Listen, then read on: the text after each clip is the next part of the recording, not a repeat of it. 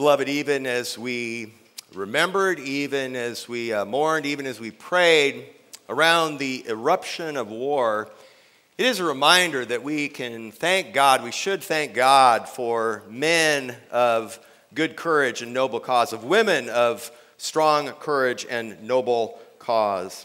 Uh, beloved, the horrible travesty of war. Uh, in that context, we think of the Ukrainian President Zelensky, who I understand was made the offer to be rescued by U.S. forces, but said, No, the fight is here. Or the 13 soldiers that were reported to have given their life uh, with an unwillingness to surrender a strategic one acre island, Snake Island, to a Russian warship, and instead, again, were reported that they gave their life defending. Uh, beloved, strong men of good courage and noble cause. It is a reminder, not that we need it, but it does bring it uh, front and center to our attention that death is inevitable. Death is coming. And we know death brings one of two things either eternal blessing or eternal punishment. It is a statement, it is a reminder that we must be ready. Now, for us in Christ, for us in the grace and forgiveness of God, we look forward to eternity. We look forward to heaven. We long for heaven. God also gives us in Christ a foretaste now. Beloved, our eternal, our abundant eternal life begins now. It begins at our conversion. Today is the first day of the rest of your life on this side of glory, and even today is the first day of the rest of your eternal life. We are new creatures in Christ Jesus. We are sealed in Christ with the Holy Spirit of promise given to us by God as a pledge to our inheritance. We are adopted by God to be his children now. We are joint heirs with Christ now. Beloved, all of this we enjoy now as a foretaste of what awaits us, what awaits you, what awaits me in heaven forever and ever. This is heaven on earth. We can think of Christ's great prayer, and we would pray, we would have a heart cry, Lord, may your will be done on earth as it is done in heaven. And that is done among God's people, that is done in the church. And beloved, I want us to consider this morning the most concentrated dosage of heaven on earth, a special time of special blessing, the time when we receive the clearest picture of what heaven will be like on this side of eternity. This time, this day when the glory of God is put on display in its greatest measure.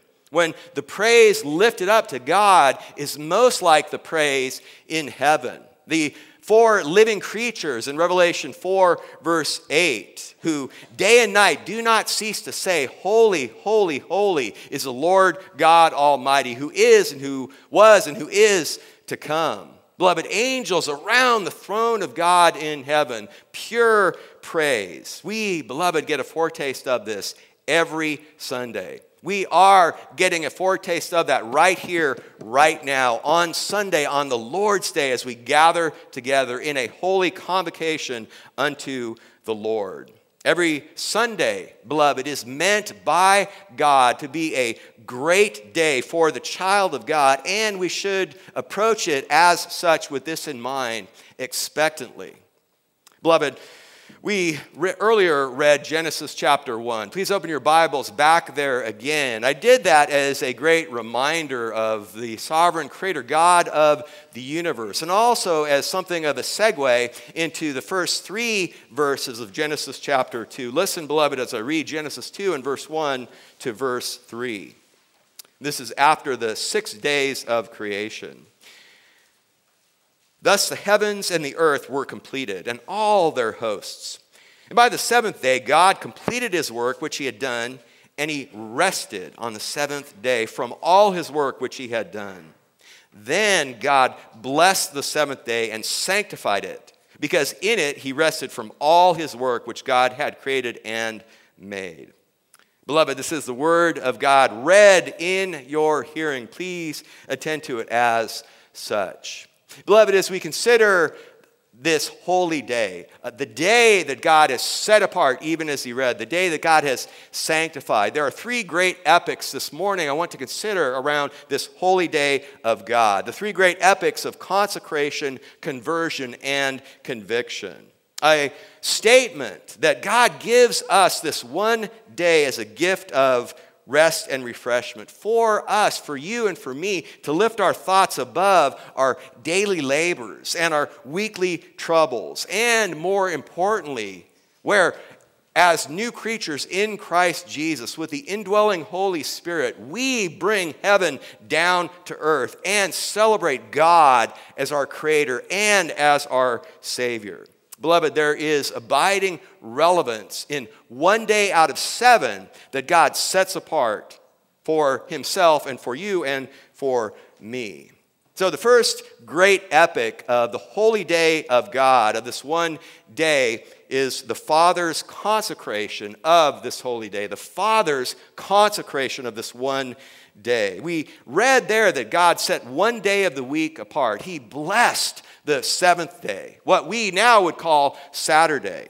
He blessed it and consecrated it. Now, as we consider this great epic of consecration in the Old Testament, there are two eras of this great epic. There is an era from creation to Moses, from Adam to Moses, and from Moses to Jesus. There is distinction, there's discontinuity between these two eras. And there is also continuity between the two. They are like two fish swimming in one stream. The first era that we'll look at, beloved, is from creation to Moses. Now, as we read the first two verses of chapter 2, we see there that God rested on that seventh day. Shabbat is the verb. It is better translated, or perhaps more accurately understood, as he ceased from his work, from his activity. It is a ceasing from a certain kind of activity. I remember back when my beloved family were doing time on the East Coast, and my son Jaden was around eight years old, and he was evangelizing one of his little eight year old friends in the neighborhood, and he was sitting on the bottom of the stairs and was reading out of the Bible, and he read this, and then eight year old Jaden said, and by the way, that means he ceased from his creative activity. They're like, good, good. glad, glad that you are listening. So, beloved, God ceased his work from creation, of creation. There were six days of activity and then one day of rest. This is a day of quiet. This is a day of refrain. And, beloved, understand this as we even track the holy day of God through the different epics that we will. Understand that God built into the framework of his creation this pattern of work and rest. So, he ceased from his work. And also, he blessed the day and he sanctified the day. The Hebrew word kadesh. Uh, just a few weeks ago, we were blessed to celebrate the memorial life service of Jerry Davis. And one of Jerry's sons read a beautiful, biblically accurate Kadesh, a Hebrew Kadesh. I listened intently to every single word so that at the end I could say amen. Uh, Kadesh, that's the word here, sanctified. The literal root meaning is to cut off or to separate, to consecrate, to make holy. For example, in Leviticus 11, verse 44, God says, Be holy, for I am holy. Be Kodesh, for I am Kodesh. So there is this consecration, this hallowing of this one day of the week. And what's taking place here is there is a stillness and a silence that has again come into the atmosphere of God's creation. We could understand this as the holy awe of the creation for her creator. And Revelation 8:1 as we go from the first book to the last book of God's revealed word that we have before us. In Revelation 8:1, we read that when he broke the seventh seal, there was silence in heaven for about 30 minutes, a holy awe of the creation for her creator. Now, when we think of this first era from Adam to Moses, understand this on this seventh day that God blessed and God sanctified. There were no restrictions from Adam to Moses. The people of God just celebrated and remembered God as creator, and they rested. So, Adam and Eve, Abel, Seth, Enoch, Methuselah, Noah, Abraham, Isaac, Jacob, They celebrated, they remembered and rested on the seventh day, on what we would call Saturday. And so, just an application that we could take across 6,000 years of history, 4,022 years of history from then to now is beloved, stop trying and start trusting that we should be still. We wait upon the Lord, we rest in the Lord in general, and on one holy day in particular. Psalm 4, verse 4 Tremble and do not sin. Meditate in your heart upon your bed and be still. Psalm 27, verse 14 Wait for the Lord, be strong, and let your heart take courage. Yes, wait for the Lord. Beloved, that is the first era of this great epic of consecration. The second era is from Moses to Jesus. And what happens is, as we come to the law, as we come to the book of Exodus, as we come to God giving the law to the nation of Israel through Moses when they were poised on the plains of Moab, ready to go in and enter and take the promised land, we see that this seventh day becomes the Sabbath, the Sabbat of the rest. The lowercase s Sabbat of the rest becomes the capital S of the Sabbath which becomes a sign even of the Mosaic covenant, of the old covenant, of the one conditional bilateral covenant of God. Turn, if you would, over to Exodus chapter 20. Exodus chapter 20 is where God gives the Ten Commandments to the nation of Israel. And in particular, we draw our attention to the fourth commandment. Exodus 20, verse 8 God commands the nation of Israel remember the Sabbath day to keep it holy. Six days you shall labor and do all your work, but the seventh day is a Sabbath of the Lord your God. In it you shall not do any work, you or your son or your daughter, your male or your female servant, or your cattle or your sojourner who stays with you and, and why? One could ask the question okay, why some of the, the first three commandments we might have a more direct, explicit understanding of the purpose? What's the purpose behind this one, Lord? And God, through Moses, gives them the answer in verse 11. He says, For in six days the Lord made the heavens and the earth, the sea and all that is in them, and rested on the seventh day. Therefore the Lord blessed the Sabbath day and made it holy. He sanctified it. Now, beloved, this fourth commandment is like the other nine commandments. It's very clear. You don't need to be a rocket scientist, you don't need to be a Hebrew scholar, you don't need to be a Greek scholar of the New Testament. It's very straightforward, very clear, very comprehensive. Uh, later, in Leviticus 23, verse 3, we get a similar command, but with added details and elements to help us understand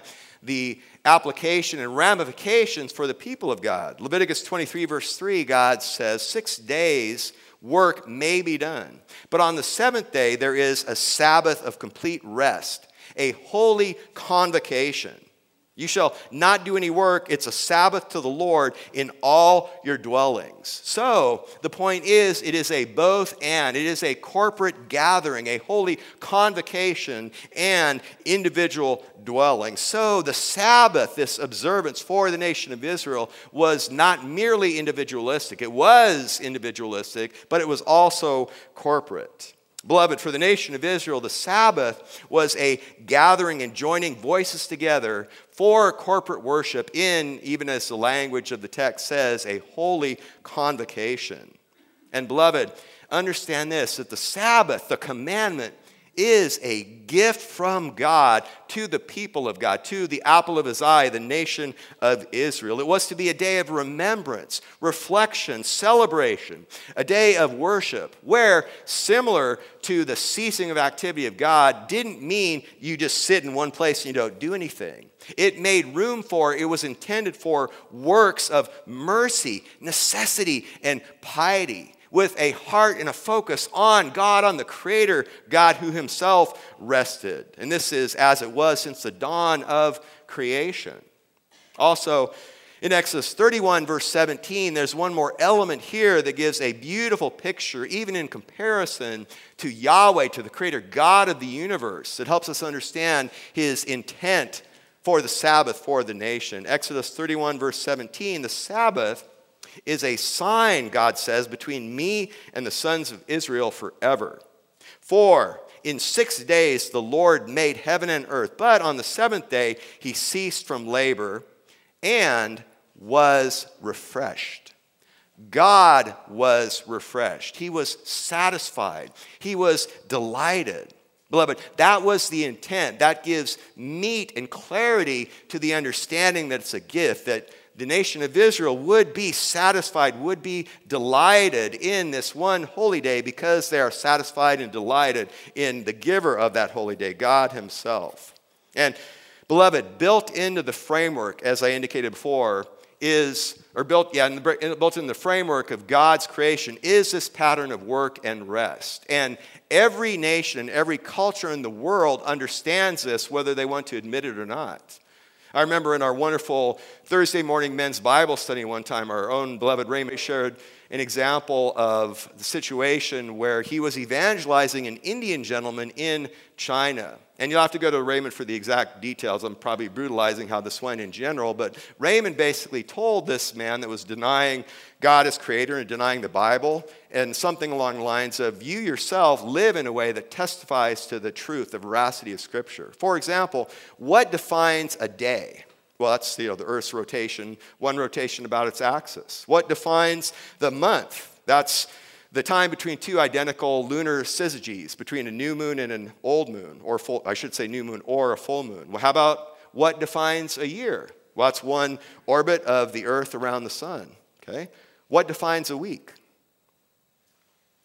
God's creation account in Genesis, period. There is no other explanation. Many countries, or at least not many, not many, some countries, some people have even tried to kick against the goad and go against that. In 1929, the USSR changed from a seven day week to a five day week. That lasted for two years, and in 1931, they went to a six day week. That lasted another nine years, and that was abandoned in 1940, and they went back to a seven day week. France in 1793, during the French Revolution, went to a 10 day week. But the people couldn't cope with it. Because, beloved, human bodies function on the sabbatical structure that God built into the framework of His creation all the way back in the Garden of Eden, even before the fall. We need rest every seven days, not every 10. And France's experiment lasted about as long, nine years, before they went back to a seven day week. And, beloved, understand this every week, every day that passes by, every week, every country, every nation, every people group in the world acknowledges, whether they want to or not, that God is the creator. Also, I'll make one more point on here. Understand this that rejecting a literal, clear, straightforward understanding of Genesis 1 through 11, of a young earth and a literal six day creation, attacks and rejects God as creator. And if I can coin a word, it unblesses the seventh day gift that God gave to humanity. Any old earth view attacks the foundation of this holy day and the blessing of God that comes with it. Beloved, that is the first great epic around this holy day is the Father's consecration of it. The second great epic is the Son's conversion. We move from celebrating God as creator to celebrating God as redeemer, from creation to redemption. And what we have when we think of the Sabbath and what we have now, which is the Lord's Day, we have two holy days, two distinct days.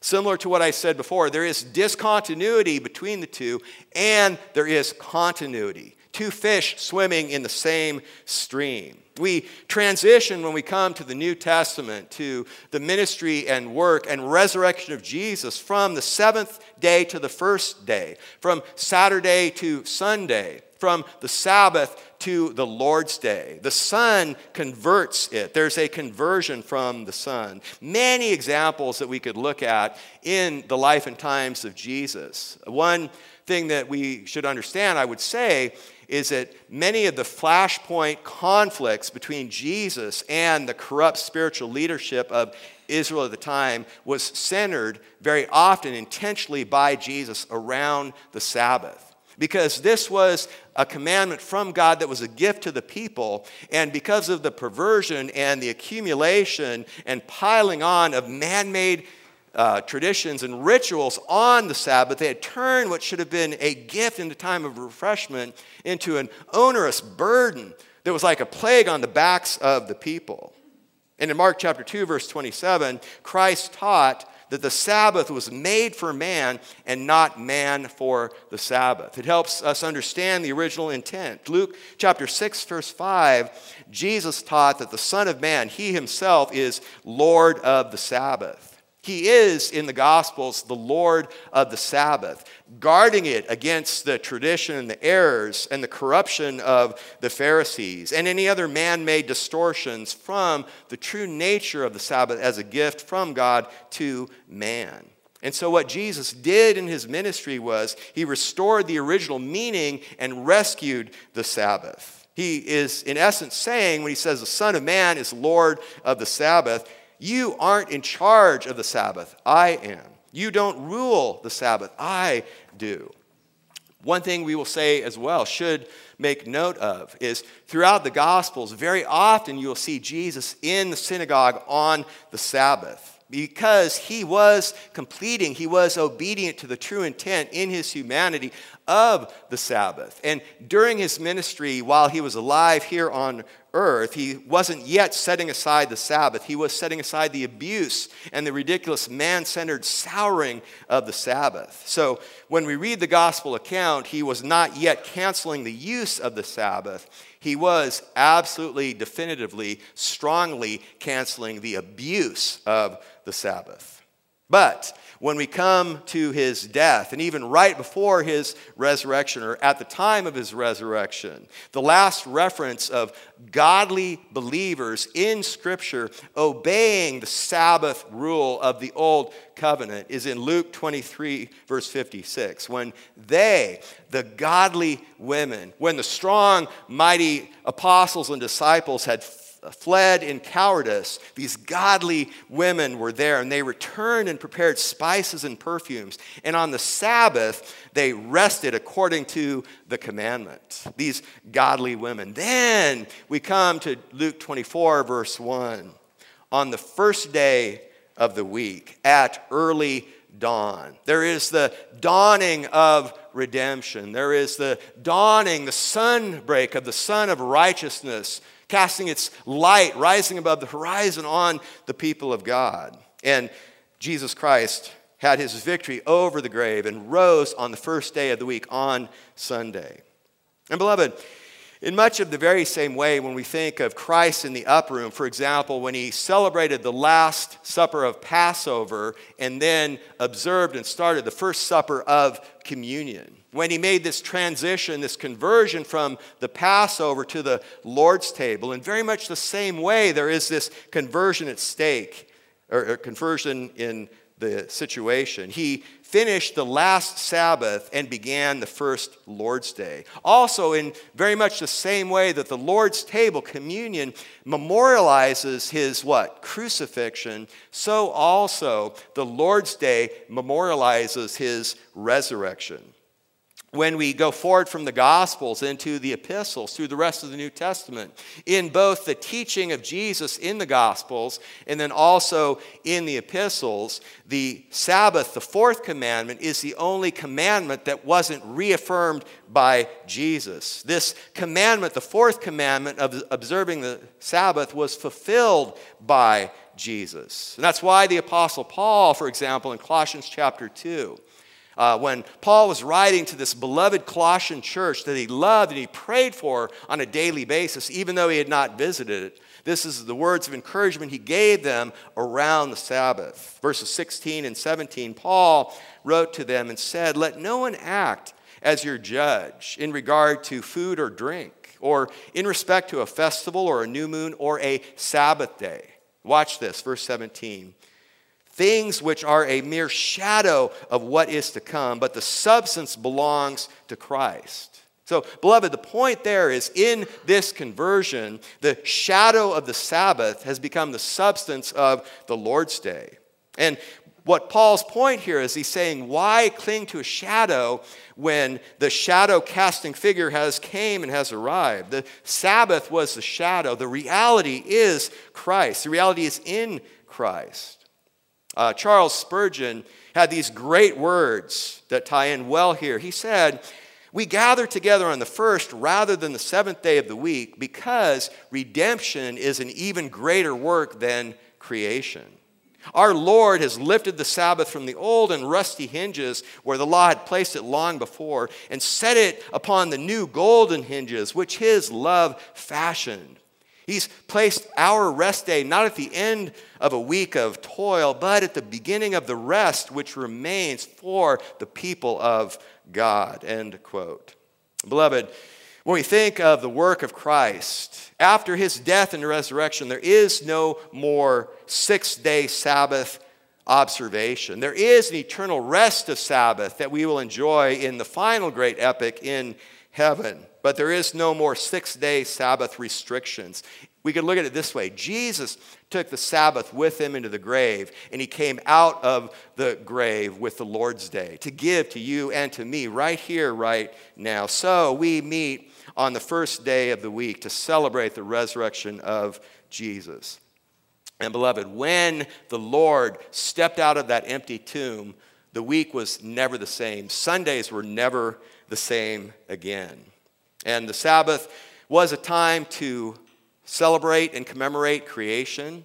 The Lord's Day is a time to celebrate and commemorate the new creation, the individual new creation in Christ Jesus, and the corporate body of Christ, building of God, bride of Christ, new creation that we enjoy and are part of. And since we, since the people of Israel in the Old Covenant, and now since we, Jews and Gentiles together, since we should rightly celebrate God as lawgiver, how much more so do we celebrate him as Savior? He is both the lawgiver and the Savior. And as we would continue through the New Testament, many examples. 1 Corinthians 16, verse 2, on the first day of every week, Acts 20, verse 7, the first day of the week. Or we could go to the last book of God's written revelation, the book of Revelation. And when the Apostle John was describing the wonderful vision that he had, he says in Revelation 1, verse 10, I was in the Spirit on the Lord's day. And that's the one and only identification of Sunday, the first day of the week, as the Lord's day. And I love it. God said it, that settles it. Many times will God will repeat something multiple times, but in the last book, one time the Lord's day. So we will take that and we will run with that. Beloved, Jesus has owned Sunday, the Lord's day, his day, uniquely ever since that first Sunday when he stepped out of the tomb. Every Sunday since is for the child of God, for the daughter of God, for the son of God, a weekly celebration of his victory over sin, his victory over death, his victory over the grave. And point we'll make, mark this, it's the Lord's day. It's not the Lord's morning. It's not the Lord's hour and 15 minutes. This isn't our stop on the way to the beach. This is a time to focus and dedicate ourselves to the Lord. Everything we own, all our resources, we know belong to God. We are stewards, we're not owners. Beloved, in the same way, all of your days, all of my days belong to God. However, every day, all seven days of the week, however, there is a special day God has a special ownership of Sunday, of the first day of the week, of the Lord's day. Those are the first two great epics. We now, as we come to the third great epic, after we move from the Father's consecration, from the Son's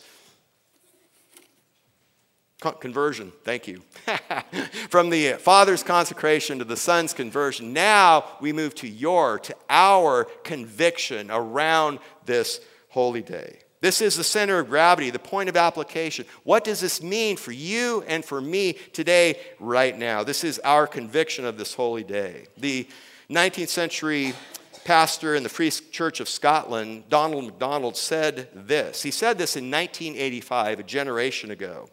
He said, It's not too much to say that we owe most, if not all, the blessings we enjoy to the Lord's Day. Without it, there's no true Christianity. And without Christianity, there's no real lasting spiritual blessing.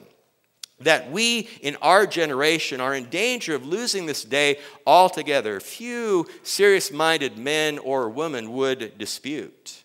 Among the portentous signs of the present time, there's none more appalling to all who love God and venerate His word than the systematic violation and destruction of the Lord's day. End quote. And again, he said that a generation ago.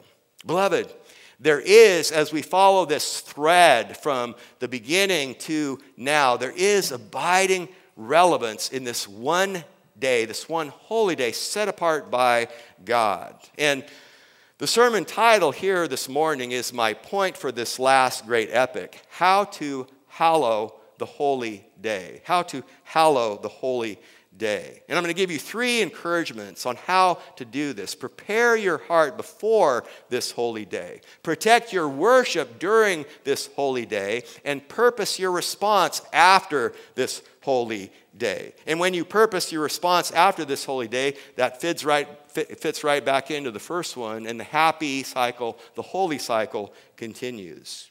First, beloved, prepare your heart before the Lord's Day. We want to maximize our stewardship of this one day that is given to us by our Creator. It requires preparation, it requires heart preparation. I love the statement, which has been said often, well said, is that Sunday morning begins Saturday night. That's a very true and sound statement. There is an element where, in a sense, Sunday morning begins as soon as we leave Sunday morning. Your heart preparation, our heart preparation for next week's service begins the minute we leave this week's service. And one example I brought out, and there are many that would have a general kind of picture of this kind of preparation, is from Matthew chapter 5, verse 23. When Christ taught the disciples, when Christ teaches you and me, if therefore you're presenting your offering at the altar, and there, remember that your brother has something against you. Leave your offering there before the altar and go your way. First be reconciled to your brother, and then come and present your offering. So, when we think of that, he's saying just when we come to present an offering, and we understand that we are in the new covenant, not the old covenant. Beloved, when you get up, when you come here this morning, just to come and to sing and to encourage one another, or to serve in the children's ministry, or to set up chairs, or to do this or that, that is your presentation of your offering to the Lord. And this is one example of many that tells us there needs to be a heart preparation before that. Uh, our heart preparation begins first and foremost with understanding it's not about me. It is about God. Not to me, O Lord, not to me, but unto you, unto you, O Lord God. Forgive my sins. Cleanse me from unrighteousness. This should be the heart cry of every believer. John chapter 1, verse 9. It's characteristic of all believers at all points in time, or at least it, it should be. But with a special application and meaning to come together on this holy day.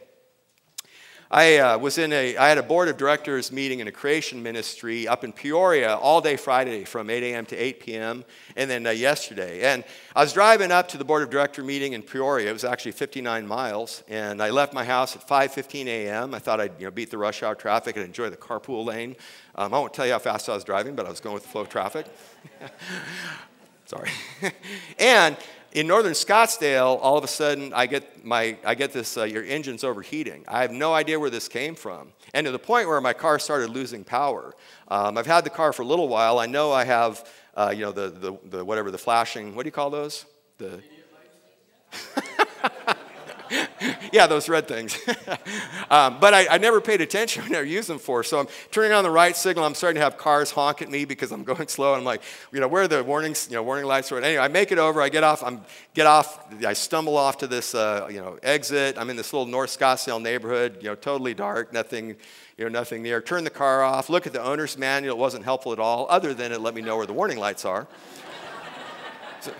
you know, car's off, I turn, but oh, comes back on, no warning light. Okay, great. And I drive, again, it was almost exactly halfway, make it to Peoria. I have the meeting, I'm coming back in the evening. Okay, this is good. Maybe it's an electrical glitch. About halfway, exact same thing, halfway there, comes on again. Now I know where the warning lights are, so hey, I'm, I'm ready. Make it off. You know, same thing, get off. I actually bought a, uh, a jar of a coolant. A, I made it to a gas station this time, but I wasn't going to sit there for an hour or whatever it takes for an engine to cool. But same thing, turn it back on. You know, was able to make it back home. Come Saturday morning, yesterday morning, I'm like, I'm not messing with this. So I Ubered from my house to Peoria and I Ubered back. All this to say, I had an hour with my Uber driver. His name was Elijah on the way up there. I let him know where I was going, why I was going there, and that was a great opening. Uh, Elijah started a 20 minute tirade and litany of all his complaints against you know, the church and Christianity, most of which were valid. Uh, he spoke for 20 minutes and then he allowed me to speak for 20 minutes. So it was a wonderful opportunity to present the gospel. One of his primary complaints, the primary issue that I dealt with, and I had many, I had many answers to many things he was saying, I focused, of course, on faith and works uh, for the gospel. But one of his major complaints that he brought up a few times was the hypocrisy of Christians. How they would have this facade, that's my word, you know, put on a face when it came to Sunday morning, but as soon as they get in their car and drive away, it's a totally different person. And that was one of the many complaints he had that I said, I, I completely agree with you. Beloved, the point here is this is we need to beware hypocrisy in all aspects of our life, including our treatment, including our preparation for our worship on this holy day. We need to make sure that our behavior when we're not here, whether it's driving away or driving here or when we're home, especially in front of our family and in front of our coworkers, lines up with our behavior as we gather together. We need to pray excuse me, that our hearts would be soft to the refining spotlight of the Word of God. We need to pray for God to bless the service, bless the fellowship, bless the ministry of the Word, and ask God to prepare our heart and the hearts of all the people. So we are to prepare our hearts before and we are to protect our worship during the Lord's Day. Is it out of habit or is it from the heart? Is it just duty or is it duty and delight? Do we worship distractedly, listen occasionally, leave early, and remember little? Uh, turn to Malachi chapter 1. I made reference to this as we were praying over the offering and thanking God for his provision. Malachi chapter 1. God has a series of disputes with the nation of Israel, starting with the leaders. And in chapter 1, verse 6, God says to the nation, to the leaders, God says, A son honors his father and a servant his master. Then, if I am a father, where is my honor? And if I am a master, where is my respect? Says the Lord of hosts to you, O priests who despise my name. But you say, How have we despised your name? You are presenting defiled food upon my altar. But you say, How have we defiled you? In that you say the table of the Lord is to be despised. Verse 8. But when you present the blind for sacrifice, is it not evil? And when you present the lame and sick, is it not evil? Why not offer to your governor? Would he be pleased with you, or would he receive you kindly, says the Lord of hosts?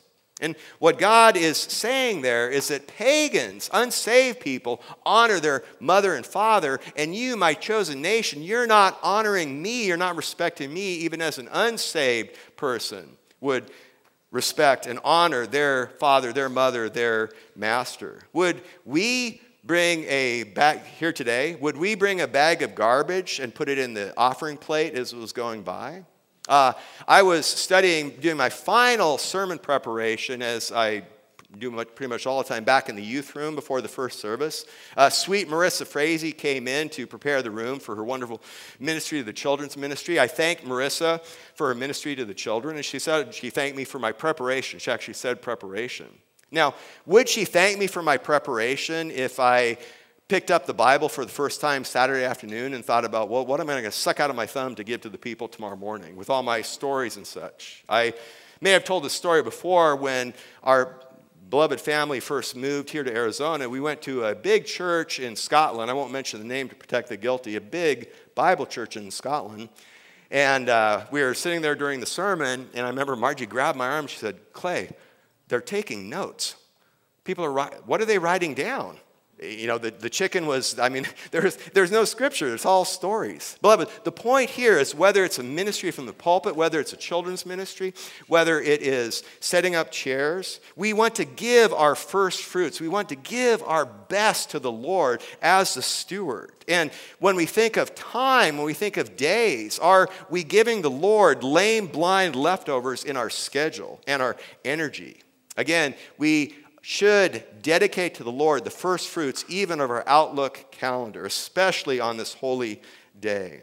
The great example is King David. In 2 Samuel 24, uh, David wanted to bring an offering to the Lord in response to his sin, not the sin of murder and adultery, but another sin of not trusting the Lord by taking a census. And Araunah wanted to give David materials for the offering, but the verse reads that the king said to Araunah, no, but I will surely buy it from you for a price. Watch this. For I will not offer burnt offerings to the Lord my God, which cost me nothing.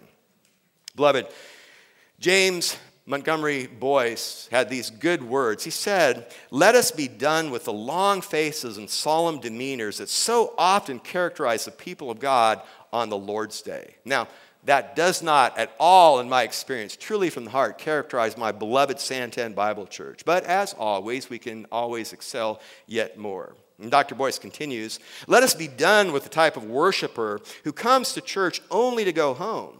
If you don't enjoy the worship of God and the fellowship of God's people, if you don't enjoy the preaching of the word and the response of the congregation to work and song, stay home. Stay home.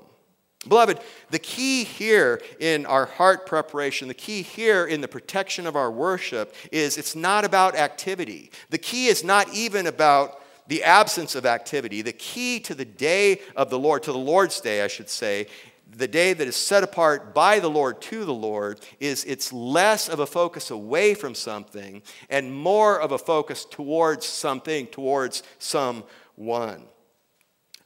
When we give God this rightful priority, it will be, beloved, a blessing to you, a blessing to your family, your work, and even to your play, and a great testimony to your children and to your family and coworkers. So, prepare your heart before, protect your worship during, lastly, purpose your response after God's holy day. We know that we are accountable for the truth that we hear and we're commanded to be obedient. James chapter 1 verse 22, James said, prove, God said through James, prove yourselves doers of the word, not merely hearers who delude themselves. We understand we're not saved by doing, we're not saved by obeying, but we do and we obey because we are saved. And how do we show our love for God in our response as we purpose our response to the gathering of the saints? I love what one man said. He said, Enter in on the lookout for God, leave on the lookout for people. And people will often ask, well, can I do XYZ on the Lord's Day? And very often, the best answer is to answer that question with a question why do you ask that question? It's, again, not so much about what you do or don't do. What are your priorities? What is your focus? What is your dedication? We shepherd and train our children at a broad level. We want to train them with disciplines, whether it's diet, exercise, first and foremost, of course, spiritual disciplines, work ethic. We train that because we want to draw them from constraint to conviction. We want them to grow up to own their disciplines for themselves. In the same way, that is how we are to purpose our response for our stewardship of this gift from God to you and to me, the Lord's day. And the reality is, we live in a culture where people no longer, I think, even seem to argue about the Lord's day because many professing Christians simply ignore it. Uh, you know, churches, you don't want to mess with your Sunday. Well, we have a Saturday evening service, and it's, it's that way it doesn't even make a dent in your Sunday service, and it's at night when you couldn't go out and play anyway, so no problem. Uh, people may react to the whole idea of hallowing the holy day. Uh, I mean, who are you to tell me what to do with my time? Brother, sister, it's not your time, it's God's time. It is either desecration of the day or dedication of the day. Even that, someone might say, I mean, I mean, come on, you know, lighten up. You know, Come on, man. What? you know, Desecration, a hallowing of the holy day, you're kind of laying it on thick. Beloved, since God calls this day holy, shouldn't we, as the children of God, be concerned about whether or not we're desecrating it? Shouldn't we be concerned about hallowing something God declares to be holy? J.C. Ryle said, Let us never forget our feelings about Sundays are sure tests of the state of our souls. The person who can't find pleasure in giving God one day of the week is manifestly unfit for heaven because heaven itself is nothing but an eternal Sabbath. If we can't enjoy a few hours in God's service once a week in this world, it's plain we couldn't enjoy an eternity in His service in the world to come. And, beloved, as I indicated, I think at the beginning, our purposeful response leads us right into our preparation. And the seven day cycle, the seven day happy cycle, holy cycle, continues. Beloved, understand this what does God expect of you on Sunday? that you would celebrate him as Savior. Not as much in celebrating creation, but more importantly, celebrating the new creation. Understand, you're not forbidden to work, you're not forbidden to play. But understand, your highest calling, your highest joy is worship. Don't ask, what should I not do on Sunday? Ask, what should I do? More to the point, where should I focus. Beloved, simply put, the best way to love the Lord's Day is to love the Lord of the Lord's Day. The best way to hallow the holy day is to hallow the Holy One behind the holy day. Beloved, let's make the best of the best day of the week for the Lord, for our joy. Please join me as we go to the Lord. And actually, one, one thing before I do that, um, I ran out of time, but I commend to you. So, two weeks from today, we will begin our exposition of the book of Hebrews. Next week, uh, the chairman of our elder board, Tim Palin, will be bringing the word when I'm in California for the Shepherds Conference. But I commend to you, read Hebrews chapter 4, verses 1 through 11, and chapter 10, verses 19 through 25, in preparation, even talking about the eternal Sabbath rest, which is the final great epic in our journey to the Lord. Now, beloved, please join me as we go to the Lord in prayer. Lord God, we praise you and thank you, Lord. We thank you again for our salvation. We thank you for your word. We thank you for the joy that we have being part of the family of God, part of the body of Christ. We praise you and thank you, Lord, for the foretaste of heaven that we enjoy, for the newness of life we enjoy in Christ, of the praise and worship which, even in some ways, the praise and worship now that we do is even a shadow of the substance that will be eternally realized in your presence forever and ever in heaven with you. And it is for your glory and for your honor, Lord Jesus, that we pray and that we sing, that we desire to depart from here to be used by you for your glory, for our joy, for one another, and to witness to a lost and dying world. Amen.